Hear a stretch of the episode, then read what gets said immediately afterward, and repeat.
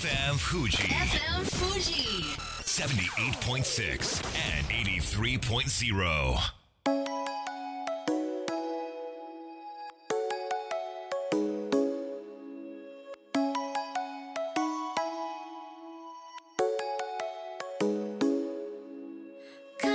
月曜夜のひとときいかがお過ごしでしょうか？この番組「みんなのラジオは」自分の故郷を盛り上げたい誰かの役に立ちたいぜひ知ってほしい聞いてほしいそんなたくさんの思いを発信していく番組です。本日で第201回の放送東京代々木のスタジオビビットより生放送でお届けしてまいります。私割と密着24時とか警察24時とかそういうドキュメンタリー結構好きで昨日も見てたんですけれどもね。あの鉄板のテーマが交通違反大麻そして、まあ、痴漢、まあ、この3本柱で構成されてるなと言っても過言ではないんですけれども、まあ、大麻とかだと、まあ、あの犯人と思われる若者が、まあ、いつまでもねポケットにそれを忍ばせてて、まあ、おまわりさんがもう分かってるからもう出していいから出してね。状況変わんない。もう出そう。勇気出して出そうみたいな。もうこんなやり取りがねあっても早く出せよなんて、まあ、見てる側も思っちゃうんですけれども。まあ痴漢ちょっと最近の手口ってそうなんだって驚いたことがあってこうスマホの形をしたでもスマホじゃない高性能なカメラがあるんですよね。なんでこうスマホを見てるだけだよって思わせといて実はそれがスマホでも何でもないカメラだったっていうまあ通常の外カメラ内カメラってねスマホにはついてるんですけどそこにはカメラついてなくて側面のこう上部にカメラがあってまあ、エスカレーターとかでね、まあ、それを忍ばせて盗撮するっていうのが、まあ、今時の犯罪者みたいなんですけれども、まあ、でもやっぱり不審だそうですよ。おまわりさんに言わせますと駅は通常多くの人にとってこう足早に通り過ぎる場所で同じところを何度も行き来するってやっぱり普通じゃないと。いうことなんでね。もうバレますから人生台無しにする前にそんなことはやめてください。そして今痴漢レーダーというアプリがありまして痴漢の発生しやすい駅分かるそうです。第1位駒沢大学駅。第2位新宿駅。第3位池袋駅。第4位東京駅。第5位渋谷駅と。いうことで、まあ、これは被害に遭った女性の方がそのスマホレーダーにこの位置で痴漢に遭いましたっていう情報がどんどんどんどん蓄積されて、まあ、こういったランキングとかデータが出てくるそうです。こんばんは DJ 西川俊也です。さあそして番組の進行はもうお一方。どうも17万人から選ばれたベストカラーゲニスト有野育です。よろしくお願い申し上げます。よろしくお願い申し上げます。いや痴漢盗撮、ん。ありますよありますまよねさにその4位にあった東京駅のはいはい。話なんですけど、はい。あのいきなりベンチに座ってたら、うん。サラリーマンの方にあなた盗撮されてますよってえ。言われて、うんうん。えやばいと思って、うん。そのサラリーマンの人がはい。犯人をこうやって抑えてくれたんですよ。でそしたらいや俺はやってない俺はやってないみたいなね上がり始めてね。でその後駅員室に行ったんですけど、うん。そ私と私の隣にいた女の人2人で行ったんですね、はい。でそのその時終電もうギリギリだったんあでここから署に行きましょうって言って移動したんですよ、そのはいはい。犯人と私と女の人で、うん。そしたらなんと、私取られてなくてえ？隣の女の人だけ取られてたんですよ。なるほど。笑ってよかったのかよくわからないですけど完全に私え怖いみたいなな感じでいたんですけど取られてなかったっていうそういうやなんかまあ結果オーライだったわけですけれども。まあまあそんな人気のないねあの東京駅ってもう深夜なわけですからはいはいそれでもそういう犯罪ってまああるということ気をつでけてください、まあ本当皆さんに気をつけていきたいです思わぬエピソードをいただいた形ですけれどもそれでは本日もみんなのラジオ元気よくスタートです FM Fuji FM Fuji. 78.6 and 83.0. この番組は株式会社フレイマプレフィックスネットショップリオリオエクシード株式会社共同司法書士事務所の提供でお送りします。それでは前半はこちらのコーナーです。ラジオシアター。このコーナーでは NPO 法人文化芸術教育支援センター副理事長エミさんがさまざまなジャンルで活躍するパフォーマーをゲストに招きお届けしていきますえみさんよろしくお願いしますよろしくお願いいたしまではす。自己紹介お願いいたします、こんばんは、玉山恵美と申します。新人の脚本家さんや役者さんの活躍の場を広げる活動をしています。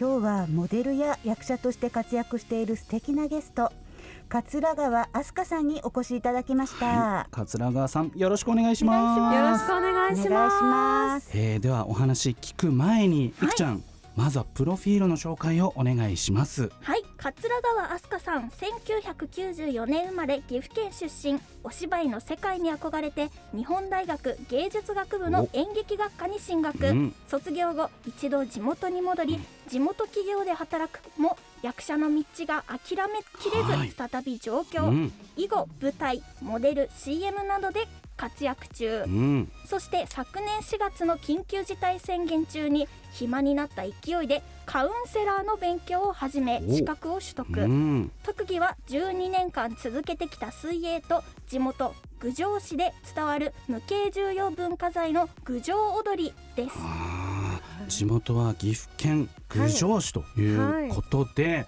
どんな町なんですか？郡上市は。あの郡上市はあの、郡上八幡っていう、うん。あの城下町がメインなんですけへど、はい、あの、うん。山城があってはい。八幡山城っていう、その下に城下町として栄えてる郡上八幡っていうのがあってあの小京都っていうふうにも呼ばれてるそうなんですね。古い町並みが並んでいるところです。行ってみたいですね。高校生までではこの郡上市にいてはい、大学日芸に行くタイミングで東京に出てきたということなんですね。もうこれは役者になりたいっていうそんな思いから。あそうですね。あのもともとは声優になりたかったんですけうどん。母がちょっとまあ大学は出なさいっていうことだったのでじゃあなんかその道につながるような大学って思って日芸を選んで。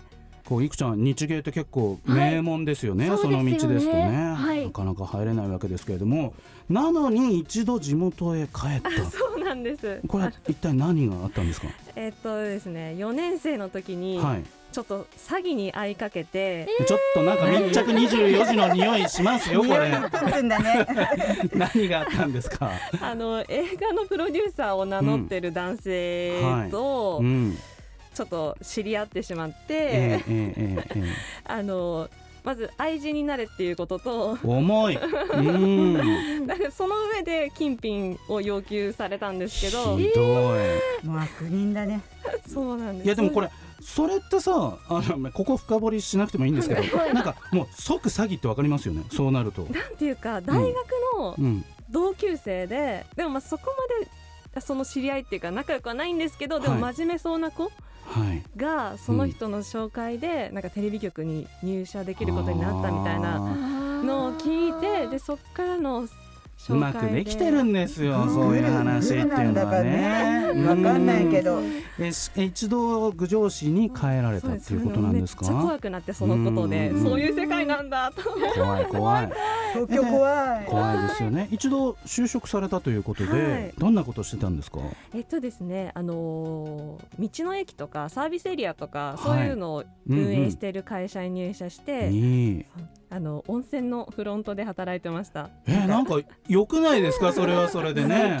うん。すごい楽しかったですし、ね。地元の方たちともすごい交流があって、そうですよね。うんうん。いい時間だったんですけど。その地元の観光地で働きながら外の人を相手にするってことですよね。うね。もう続々とやってくる。で地元の魅力を伝えることをしていたのにまた東京へ戻ってきた。はい。一体何が？時がどんどん経ってくると、はい。やっぱ整理ができてくるじゃないですか。そうですよね。あれは詐欺だったんだなみたいなこととか。うんそうした時にあやっぱり私の中でくすぶってるものがある。どうしても、うん。ここで消化できないものがあるっていうことうがん。思ってやっぱ役者やりたい、東京に行きたい。あー。でも一度ね帰ってきた娘を送り出すなんでしょう両親の気持ちとかそのあたりどうだったんですか、母はう、ん、まあ遠からずそういうこと言うと思っとったわって。なんかかっこいいなお母さん。へ言ーって、まあ、職場の方も、うん。あの納得してくれたっていうかま応援してくれたあ、応ね援してくれたので。えそれが今から何年ぐらい前の話なんですか？5年。5年ぐらい4前年くらい前そうなんですね。それぐらいですエミさんあのー飛鳥さんの魅力どんなところだと思いますか？うんもう見た見てわかる通りスタイルもすごく良くてよね。綺麗で、うん。うん。本当にね舞台映えするオーラすごく持ってるんですけれどもあの先日一緒に取り組んだ舞台でもすごく難しい役だったんですけれども、はいすごく真摯にですね取り組んでくれて、うん、すごい勘のいい役者さんなんで、うん。これからの活躍もすごい楽しみにしてます、うんだって一回地元に帰ってまた東京に来てるわけですから覚悟ありますよねこれね。うん。よく帰ってきてくれたね。本当ですね。よかったです。そしてモデルとしても活躍中ですけれども、はい。これあの役者とモデルって両立できるもんですか？なんか私が思うに、うん。そんなに遠くないなとは思っていて私がやってるのはよくそのショーのモデルとかなんですけど、うん。あのまあ、写真とかもモデルもあるんですけどやっはいぱその世界の中に存在するっていうところに関してそんなに遠くないななんかちょっとなりきるみたいな。あーそれもありますねやっぱり思ってます。現在もそのモデルの仕事を続けてらっしゃるはいそうですすね。ね。ありがたいことにお仕事をいただいてるので。でまあ今ねまさにもう感染者がこうどうなるのか全くわからない状況になっている中ですけれどもこれからなんかやってみたいこととか挑戦していきたいことがあればぜひ教えてくださあえっとですね、い。うん、実はあの今人生で初めて脚本を書いてて。えー、今までの話をぶった切るような感じですけれどなんか、はい。まあモデルとか雇われて役者をするっていうのもすごい楽しかったんですけど自分でちょっと一から作ってみたいなっていうふうにも思い出してきて、うんうんうん。なんかそれがねあの地元の郡上市をはい。舞台にしようと思ってるのでいつか、まあ、演劇にするなり映画にするなりわかんないですけど、はい。持っていけたらなと郡上の方に還元できたらなっていうふうに思ってます。それは NPO 法人文化芸術教育支援センターでなんかあの協力できたりとかあるんですかね？そうね一緒にじゃあ観光協会行ってね。プレゼンをしてうん、プねレゼンしてタイアップなるほど。頼んで。ああいいですね。うん。ハイアップ。うん。脚本ってでもなんかそんなすごい量を書かなきゃいけないっていうイメージがあるんですけどもやってみて実際どうなんですか？いやまだ本当に取り掛かってきたばっかで、ただそのいろいろキャラクター出てくるんですけど、はい。その人のキャラクターの深掘りをするっていうか背景を考えてじゃあここの関係性はどうなのかっていうのを考えるのは多分役者の仕事でもずっとやってきたことだからそこからあの話を立ち上げるっていうのは、まあ、全然容易なことではないと思うんですけど挑戦したいなと思ってます。わかりました、えー、ではあの告知がございますよね、はいお願いしますえっ、と今年11月、えーパプリカという劇団の柔らかく揺れるという舞台に出演します。はい11月4日から15日まで、うん駒場アゴラ劇場で上演します。えっとこれはあの全編広島弁で広げられる会話劇でして、ちょっと田舎の家族の話で、なので田舎の空気感を味わっていただけたらなと思ってまあー広島弁ってね結構きついですよはい、ね、そんなイメージです。うん、す。なんとかジャケとか。ああそうですよね。それで今練習してらっしゃるということで、えーぜひ、えーいろいろチェックしていきたいんですけれどもなんか SNS とかやってらっしゃいますか？SNS はツイッターとインスタグラムを、はい。えー、とやっています、うん。どっちかっていうとツイッターの方が出現率が高いんですけど、インスタグラムはちょっとモデルメインかなと。わかりました。えーでは最後にリスナーの皆さんにメッセージをお願いいたします。はい、えっと、まだまだやりたいことを多分私の中でもたくさん出てくると思うので、えっと、いいなってもし思っていただけたら応援どうぞよろしくお願いいたします。はいもうとってもね美しい方ですからね、はい。もう応援のしがいがございますのでぜひ、えー、ツイッターフォローのほどよろしくお願いいたします。えみさんそして桂川飛鳥さんでした。ありがとうございました。ありがとうござありがいました。とうございました。それでは一曲お届けしましょう。ワニまで離れていても。FM Fuji. FM Fuji. 78.6 and 83.0. さあみんなのラジオ改めまして私西川俊也と有野育で。お届けしております。後半はこちらのコーナーです。マインドワークスプレゼンツ自分の人生自分らしくいこう。このコーナーでは就活婚活仕事対人関係など人生における大事なイベントを自分の思い描いたように動かしていくため心理テクニックを勉強していきます。修行健一さんです。よろしくお願いします、よろしくお願いします。えー、では修行さん自己紹介をお願いいたしますはい、えーマインドフルネスコーチなどですね、うん。心理テクニックとかを、えー教えてるマインドワークスという会社の、えー経営をしております。はい、えー、修行さんのこのコーナー5ヶ月、えー今日で経つわけですけれども本日最終回でございます。まあ、せっかくなんでねこのマインドフルネスコーチをテーマにお話ししていただければと思いますが、はい。修行さん今ってあのペットもロボット化するぐらい、うん。こう結構ハイテクな時代になってますけれども、はい。そんな時代の中で人間がより磨いていかなきゃいけないことってどんなことだとお考えですか、うん。そうですね。あのーおそらく AI が進むと、うん。人間を超えるんじゃないかなって話があって僕もあのーそこはテーマでずっと考えてたんですけどはい。つい最近あの AI は絶対人間を超えることができないっていう話を雑誌で見まして、うんうん内容は感情を理解をすることができないっていうことなんですね AI が。まあ、そういうことではあのーだから今の自分の感情とかフィーリングとかっていうのを磨いていく方が実はいいんじゃないかなというふうに思って、えーそこにまあちょうどそそれをテーマに作ったんですけどね。ちょうどよかったです。なるほど。はい。まあ、その感情が逆に必要ない単調単純な作業とかだともう AI がね、うん。どんどん取って変わるっていうことなのかなと思いますが。そうですね。うん、あの現代社会結構情報過多だって言われてますけれどもそれがこう人に起こす影響って何かあったりしますか、あのー情報はまず左脳で、うん。えー言葉だとかが入ってきて、それを右脳に処理してっていうかつながってっていうのであの、うん。なっていくんですけどはい。今のネット情報だとかメディアとか、い。うん。まあいろんな情報が入るじゃないですか。はいであのある答えが出てればいいんですけど特にネット情報とかだと一つのことでも反対だったりする両サイドの意見が出たりとかするとうん多分混乱しますよね。あーそうなので何もしないとか逆にあのその混乱が不調をきたすっていう形になってるんですね。うんいくちゃんはなんかその辺こう情報のバランスってどうやって取ってますか？あまさに今おっしゃった違う意見を言われた時は、うんうんちょっと信頼度であの考えちゃうかもです。確かに。これ誰が言ってるんだ？ろう、どこのメディアが発信してるんだろうとかね、はい。その出典元を探したくなりますけれどもね、うん。まあ、そんなこの右脳と左脳のバランス、まあ、その具体的にはですねどうやってこのマインドフルネスコーチがそこに入って活躍できると思いますか、はいあのマインドフルネスコーチというのは米国国際コーチ協会認定ということで、はい。あのアメリカで作り込まれたもので、NLP だとかの進化版なんですよね。アメリカ初のコーチの資格ってことなんですね。うんうんうん。で、えっと、なんかあのマインドフルネスっていうと今瞑想とか座禅とうんかうん。になっているので、そっちのイメージありますね。はい、はいあれはあれで正しいんですけど、うん。あの一部なんですね。あ一部っていうかあのなかなかそれをこう習得しにくいじゃないですか、うん。ファジーなんで。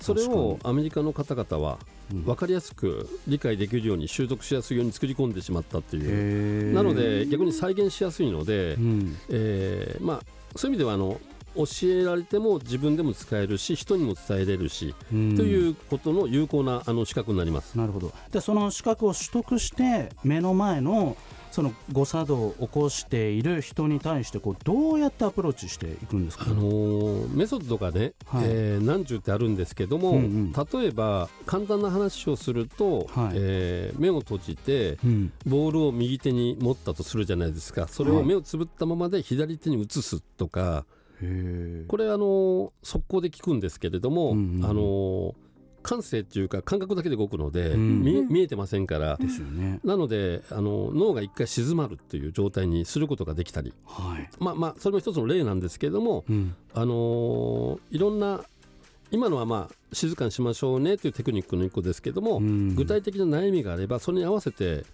うん。えーワークを作り込んだりとか、うんあのー対策を作り込んだりとかっていうのができる資格になりますね。わはい。かりました、えー告知がございます。修行さんお願いします。はい、えー学生とか20代の方々で悩みが多くて、就活とか転職、うんどうしようかなって話があるんで、はい、まずあの5月の25日の14時から。8月ね。8月あ8月あごめんなさい、うん8月の25日のうん。14時から、はいえー、ズームになりますが、はい。えっと、マインドフルネスコーチを使ったマインドセットセミナーをやります。うん。でもう一つは、えっと8月の29日に、はい。えー9月からスタートするマインドフルネスコーチの資格講座が始まるんですけども、うん。そのための説明会を、はい。えー16時30分からはい。やります。わかりました。なのでもしご興味があればぜひ、あのえー、修行健一で検索していただいて、うん。あのそちらにこっち口が分かるようにしておきますので、はい。はい、Facebook とか Twitter とか、うん。インスタとかで。SNS で発信してらっしゃるということなんですね。わ、かりました。さあ修行さん自身5ヶ月振り返っていかがでしたか？このみんなのラジオ。いやーやっぱり初めてのね体験でね、そうですよね。非常に緊張しますし、はい私が無理やり引っ張ってきたんです。でも緊張するように見えなかったです。いやいや。でも5ヶ月も付き合っていただいて、はい。本当に感謝感謝でございます。プロの世界すごいです。いやとんでもないです、はい。でこれからね本当にまだまだ感染者数増えてこう悩み抱える人って増えますよねそうですね。まだ増えますね。うん。はい。なんでねぜひこのマインドフルネスコーチが活躍してるくれることを私自身も願います、はい。えーというわけで5ヶ月間ありがとうございました。修行健一さんでしたどうもありがとうございます。それでは素敵な1週間をまた来週この番組は有限会社東音楽器足立センター柴田ホーム会計事務所バランスとグロースコンサルティング株式会社株式会社マインドワークス以上の提供でお送りしました。